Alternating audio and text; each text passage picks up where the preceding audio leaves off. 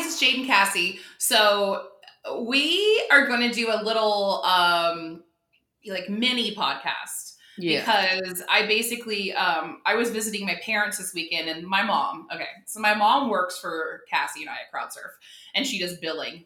My mom did not grow up with technology that we did, and uh, she loves her printer. Loves her printer. Like the CrowdSurf cost for paper in our Virginia satellite office, as she calls it, is sky high because my mom uses so much paper. Um, we recycle it, but she does use it. And so she loves printing emails and just everything. And so whenever there is a article or anything on the internet about Cassie or I, she prints it and like saves it. So she um I was in town, so a recent article that came out, she printed and gave me a copy as well. And of course, my first like reaction is like, "Mom, why'd you have to print this? I already read it." Like, she's like, "I just thought you'd want to have it." So, but then I'm sitting there and I started like I reread the article, and I was thinking, "Wow, this is a really well done article," and it's an article that Cassie and I wrote about um, seven things I wish I knew before starting my music business. And this was uh, published by Industry Infiltration and I just I reread it uh, and I was like, this is something I think we should talk about on the podcast. So I'm just gonna you might hear my papers papers rustling, but I'm just gonna go through every point and read it, and then me and Cassie can kind of discuss it. All right, so let's start with number one. Potential clients will always want the bro deal, even if you're not friends and you're actually a woman. It is totally okay not to be a bro and to say no. Talk about the bro deal, Cassie. Um, you know, I think everyone's always wants to. A, a lot of people make friends with people in the music industry because they want something out of other people, and True. this and this I think sort of embodies that kind of culture. It's like, Mhm. oh, I made friends with you before I wanted to hire you, so you need to give me a deal now. Yeah. And you know, the thing that this this bothers me for a lot of reasons because I think if all of us music industry people stopped asking each other for deals, we'd all probably make more money and actually make the amount of money that we all should. Um, so, Boom. you know, like, wow. uh, but that the- was a mind blowing angle. I didn't even think of that. no, because like we all like try to cut each other. You know, like we all do like what the government did to songwriting, or like what DSPs did to you know master recordings and, and publishing royalties. We we keep trying to make it as low as possible, and that's just like the mentality of the music industry is to try to cut everyone's prices down as much as possible in terms of payouts to each other, and that really creates like a a tight competitive ecosystem and it makes it so that everyone's making less money than they should. And i just i don't you know i i'm i think uh, us people in the music business work really hard and i think that we should all like be advocating for people to get paid more versus trying to talk them down and, and getting them paid less Will you please follow this podcast up with a full op ed piece? Yeah, absolutely oh, oh, great. Okay, number two karma is real. It is. Don't ever worry about revenge when somebody does you wrong. The universe takes care of all things without you lifting a single finger. Damn, that is true. It It's really true. is. And I think like time and age and experience teach you that. Because I, I think when you're younger and you have something bad happen to you, it's you like want to want to make it right, want to make it even because you like want to you want to be kind to yourself and that's like sort of a natural instinct that you feel to sort of make even the playing field because you're like you're looking out for you. You know, I get why people feel that way, but over time you realize that like you don't have to do anything like it, always it may be a couple weeks it may be a couple years it may be a decade but like you realize one day that everything really did happen for a reason and like that person the decision they made that was sort of bad karma or bad towards you that decision does come back and impact them in a negative way or you know that some or you see something happen to them and you're like you know they probably realize now that the decision they made back then and how it hurt me they're kind of going through the same thing and they i think that they have perspective and understand why you know that probably wasn't the best you know thing for them to do at one point. But you, Yeah, you just you see it you see it play out like over time. You really do. Yeah. And uh, I always kind of look at it in the way of like, you know, if this person that I've worked with has done, you know, has made a lot of bad choices, meaning like choices that hurt other people or don't respect other people or they're just greedy or they're doing they're not they're not doing honest work knowing that that person has that pattern they cannot get away with it forever. Because eventually like people like cassie and i who have put our heads down really focus number one before anything else doing the best work we can. Granted it was not any sort of overnight success. We still feel very not up to our potential in success to be honest but we've gotten here and we've stayed around this long because we focused on the work and it's like the work hard be nice mentality. Um, and we're just here to you know get ahead but also bring others with us. And i think that's really key. And if you do that other people will grow with you and you'll have a strong force around you but you know if you cross people like and you continue to do that like eventually like somebody's gonna call your bluff and you're gonna end up probably not you know, succeeding essentially. Yeah. So. 100%. It always comes back around. And I, I'm, I'm old now, so I've seen it. That That's the thing. Like, we're older. You know, we like we've both been in the music industry for probably 15 years, and I don't know if I, you know, we would have had this same perspective even five years ago. But no, it's uh, it all kind of we're starting to see it. Yes, and it's nice. Sure. well, just it just makes you I don't know. It makes you a little less stressed when bad things happen because yeah. you just you'd have faith in everything sort of playing out the way it's supposed to. All right, number three. Great work and product are more important than some random person you meet at a networking event. If you have to choose between a party and staying home and working and making your product better, pick the product. Yeah. Um, yeah, I hear. I mean, look, there's like there is a art to creating relationships yes in this world and, and in, in in the world in general not just the music industry world and that obviously people that you're kind to or you have a connection to may bring you business or may choose to do business with you as opposed to somebody else like that that's fine you know but you know, if you're in the music business or in entertainment at all, or maybe even other fields, you understand the concept of like the networking event. You know what I'm saying? Yep. And and not to down everything, but and there are people, so many people you see that will go out every night and instead of spending like they don't wait till the job is done to go out because they think that their success is going to be brought on by one key meeting when they haven't even stayed home to make the product great. And that's just not going to happen. Yeah. You know, like what you do is once you have a great product and you go out and you don't have to just talk about something that might be, you can put the product out there and people will see that. And that's when you start meeting people. Yeah. And, and, you know, I, I, again, like, I kind of, you know, I could see how with that, you know, with that, you know, sort of context or that quote could be taken out of context. Yeah. Um, you know, I do think that, you know, it is important to be social in your business. And I do think that, like, if your client has a show or an event, I think it's important to go out and be supportive. But, you know, something that I think is kind of ingrained in people, especially when they're young and trying to get into the music business, is there's all these random parties.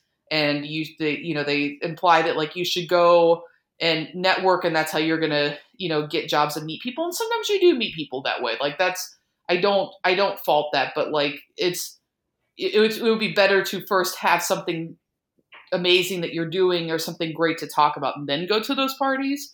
And if you're weighing the value of your time. Yes, for sure. And um, you know, for me, and I think it depends on who you are too. Like for me, yeah. I'm like parties and networking, like in that sort of setting, is not where I thrive. I'm better, like I'm much better at like a one-on-one meeting, like going to somebody's office or going to lunch or going to have coffee or something. That's just like I'm better at doing meetings in that kind of setting versus striking up conversations with new people at, you know, at a party. I'd rather like reach out to somebody on email, somebody new, and you know, say that I'd love to, you know, have a meeting with them and explain, you know, why that would be valuable for both of us and set it up that way versus, you know, trying to track that person down at a loud party and they, are not going to remember you anyway. So that it's yeah. just, uh, I think it depends on who you are, but that's like I, you learn over time, sort of where your strengths are in terms of communicating and spending time with people in the music business lie. Yeah, and I feel like too, like there was a time where both of us, because we were kind of taught that, like went to so many events, and then we eventually realized like nobody that's better than us, like nobody that's at a higher level than us, is here to help us enhance our career. It was all people at our level or lower.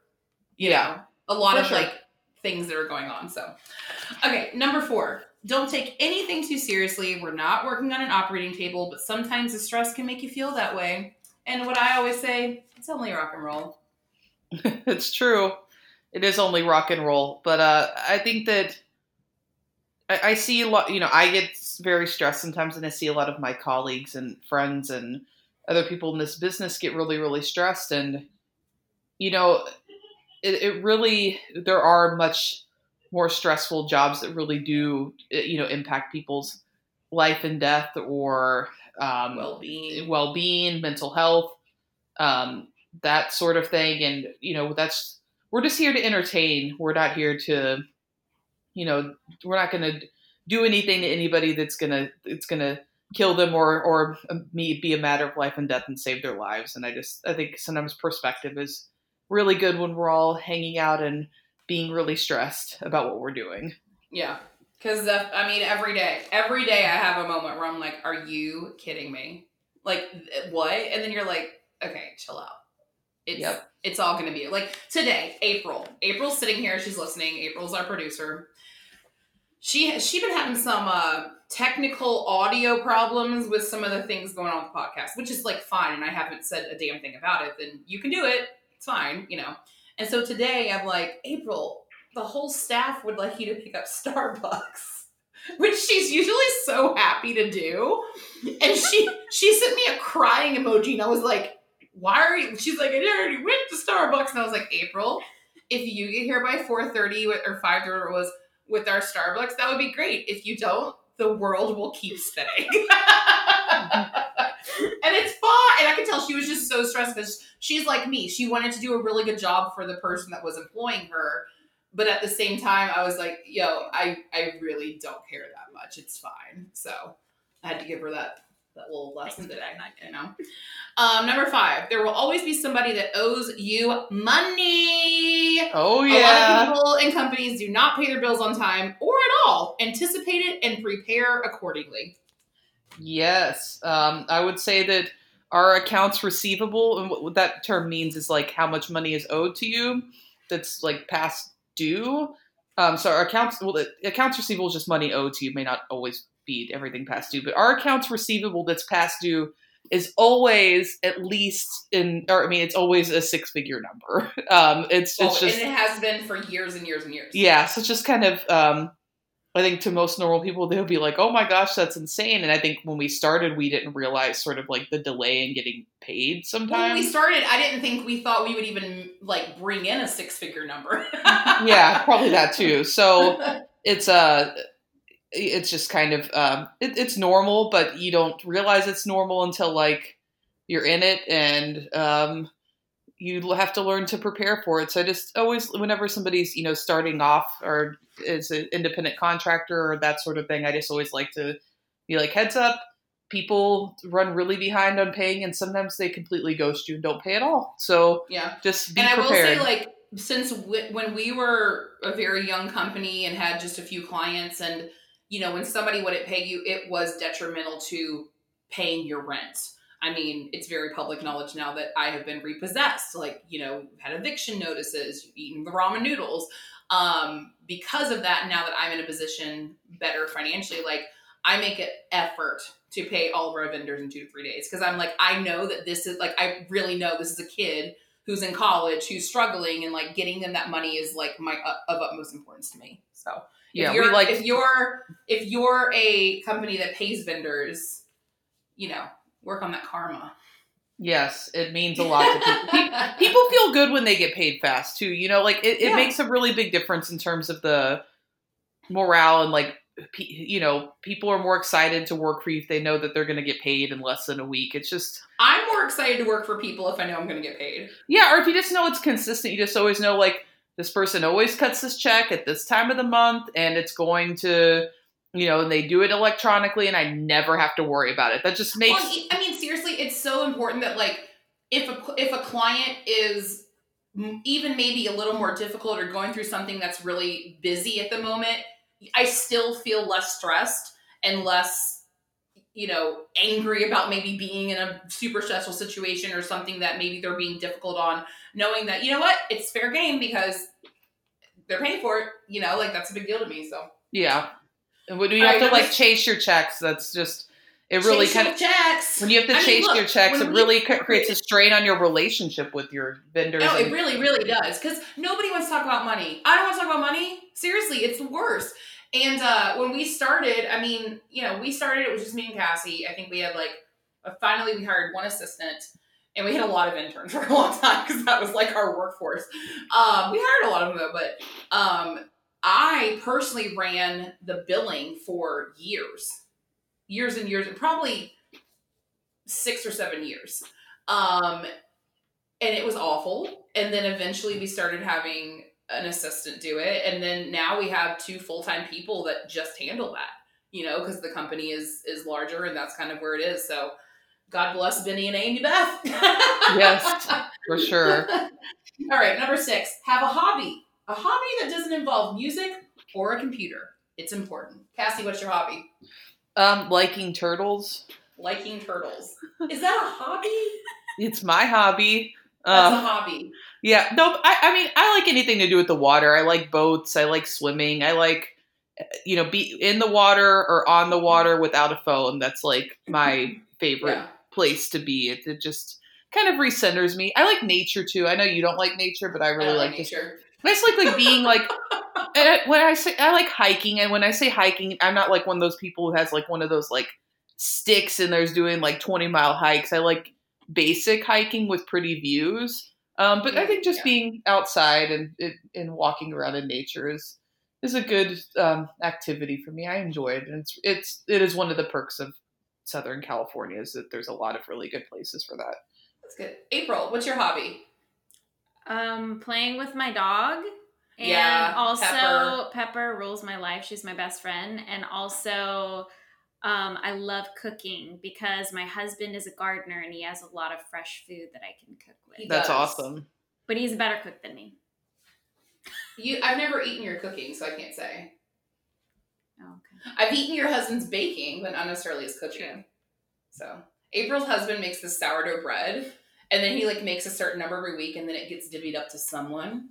And Ooh, you're like, I hope that's mine. And this week it was mine. it was great. Oh, so I'd have to share my hobby. yeah. I know this sounds ridiculous, but my hobby is shopping. And I don't mean like for clothes and stuff. Like for me, my environment my home, feeling a certain way and like feeling safe and feeling comfortable and feeling memorable and really like, I guess, like bringing nice memories in from my past, like with scents and things like I love that stuff. So like I love going to boutiques and buying candles and I love but I'm always like looking for those very unique items for my home that like it's not about being pricey, it's not about, you know, it's not even about function, but it's like something that like you know, I have a little fox statue under my TV, and it's because of the McFly album Wonderland. And it reminds me of that. Um, stuff like that just makes me feel safe and comfortable, and so I I just like to go to like downtown Franklin or Melrose Avenue in LA and just look for things that make me feel warm and fuzzy.